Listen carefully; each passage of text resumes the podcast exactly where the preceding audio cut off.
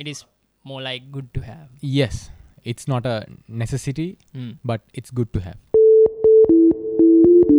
And we are calling it iPhone. Base model will do 0 to 60 in 1.9 seconds.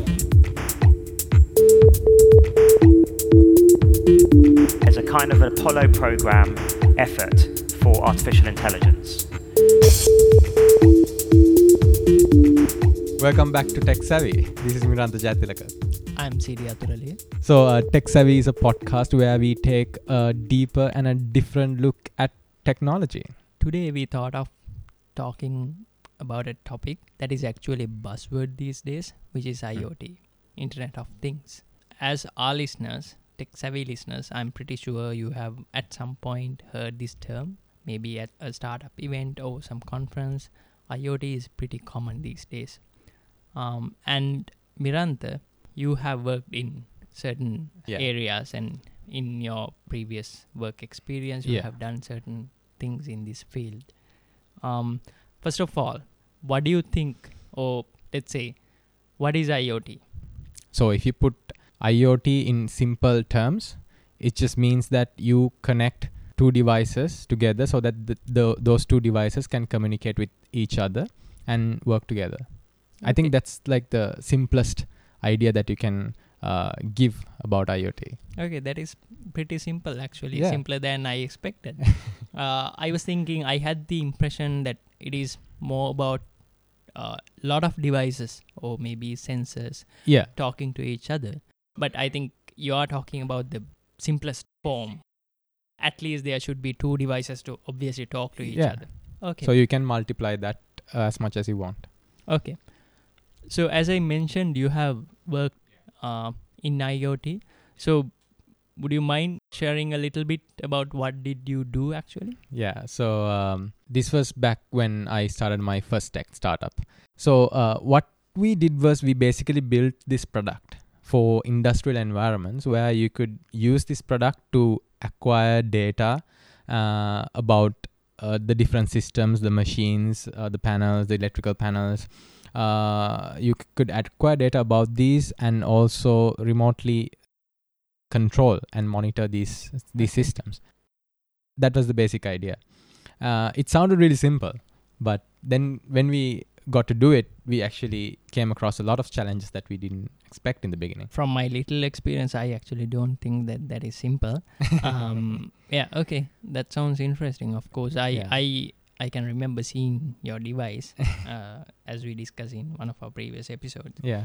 Um, so maybe it's the same question. Tell me if it is. Uh, how did you come across IoT, or like at what point in your journey you realize that we should be an IoT startup, or you could simply be some other startup? Why did you decide you should be an IoT Yeah. startup? Yeah, good question. So the thing is, uh, we actually didn't call ourselves uh, to be building an IoT uh, device in the beginning. Mm-hmm.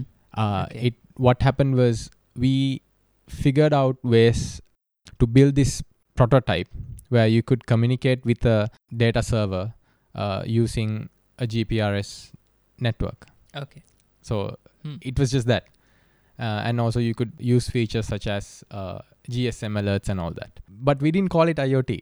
What we actually figured out was when we tried to uh, take this product to the market, we came across this entire sort of trend or like this technology called IoT. So we decided, hey, we seem to be doing the same thing. So why Hmm. don't we call our product IoT as well? Hmm. Actually, yeah, to be honest, that that was our thought process. Interesting. So now we have some understanding about what you did and Yeah. how you uh, became an IoT startup. Uh, and as you said, it's a very natural process because you at some point realize that you were doing IoT, Yeah. even though you don't brand yourself as an IoT startup. Correct. But I I'm also interested in what did you learn Mm. from your uh, experience Yeah. or from what you did. So several things. So like I said in the beginning, with our product, the target market was the industrial uh, market, not the Mhm. consumer market, but the industrial uh, market. Yeah. So one main thing that we figured out was that um, there have been other products in industries in an industrial environment which pretty much did the same thing. Oh. Um, if you look it up, there are systems uh, which are called SCADA, mm-hmm. which is an abbreviation of supervisory control and data acquisition. So, by Hmm. the by definition, it says that it is a system that supervises uh, a system and acquires data about that system. Hmm. So, how different is that to IoT? So, when it comes to the technology, mm-hmm. we actually figured out that that technology had been there from some time back. okay. Uh, maybe it's not like a really new technology, even though we name it with a new name Mm-hmm. called IoT. okay. So that was that was one thing that we Mhm, that we figured out. Okay, so the next point, the next big point that we learned is that the value proposition in any IoT system, any IoT solution, is in data analytics because I, all IoT systems are about collecting data. Given that you have all this data, if you don't know what to do with that data, Hmm. it, then again it's useless so for anyone who wants to be a customer or who wants to use an iot solution i think the real value of that system is in data analytics. So that was one of the major things that we learned. We actually learned it halfway through in our process. But then of course we worked on it as well.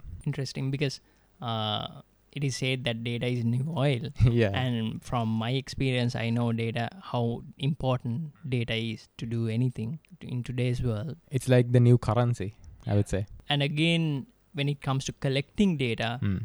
Uh, when we look at it in that way it is quite simple that iot is one of the best ways to collect data a lot of data maybe at a high high velocity high volume data. Yeah correct. There i think your point is uh, even though we are talking about devices that are communicating with each other yeah. maybe sensor networks the ultimate value proposition is in, In the data, data, we yes. collect. Yes correct. Okay that is i think an interesting point Yeah, and even when someone is building up a business model, right, around IoT, I think the value of data is a big point where you can model the revenue or like the benefits out of that system Hmm, with that. Yeah. okay and i think uh, there are things like uh, predictive modeling as well predictive maintenance maybe Correct. the other part of this is uh, this is actually one of my personal questions is this hype real about iot this is a question that can be asked around any buzzword but i am specifically asking about iot Yeah. uh, do you think that there was a real breakthrough in this technology Hmm. where people started talking about this a lot. Uh, for an example, I know that in AI and machine learning there were some breakthroughs, and that's where people started talking. Is there anything like that in IoT? If yes, what Yeah. are they? but it can be a no as well. Yeah. Um, I think it's a very debatable uh, question. Uh, I can say no as well uh, with regard to a breakthrough. Okay. um, what I feel personally is that it was more or less like a integration of technologies that we already had, Mm-hmm. and with that, and with data analytics also coming into play, Hmm. Hmm. if we consider that entire uh, ecosystem or entire integration of technologies, maybe yes, we can say there was a breakthrough. Maybe we figured out how to finally use, like, integrate all these technologies. Or create value out of it. Exactly. Hmm. So, in that sense, yes, there was a breakthrough. Okay. But in more of a technical view, it was more or less like a, a combination of technologies for me, at least. But So, again, I, I think it is fair enough to say that the integration of different technologies it also can be a breakthrough Yeah. because sometime back we didn't have resources or capacity to do certain analytics or collect some of the data types.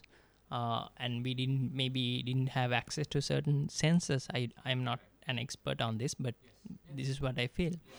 So integration of devices or different devices communicating with each other Yeah. and uh, the new possibility of doing that Yeah. that also can be a breakthrough in a way I know. Like, then again, coming into the point we made where data analytics was the real value proposition in IoT? Because uh, we know, I mean, CD, you, I think you might have a lot uh, more to share on this fact on this point. Um, the fact that data analytics and all these um, AI technologies that had a breakthrough during the last uh, during the recent past. So I think together with that, the importance of IoT was also sort of more emphasized.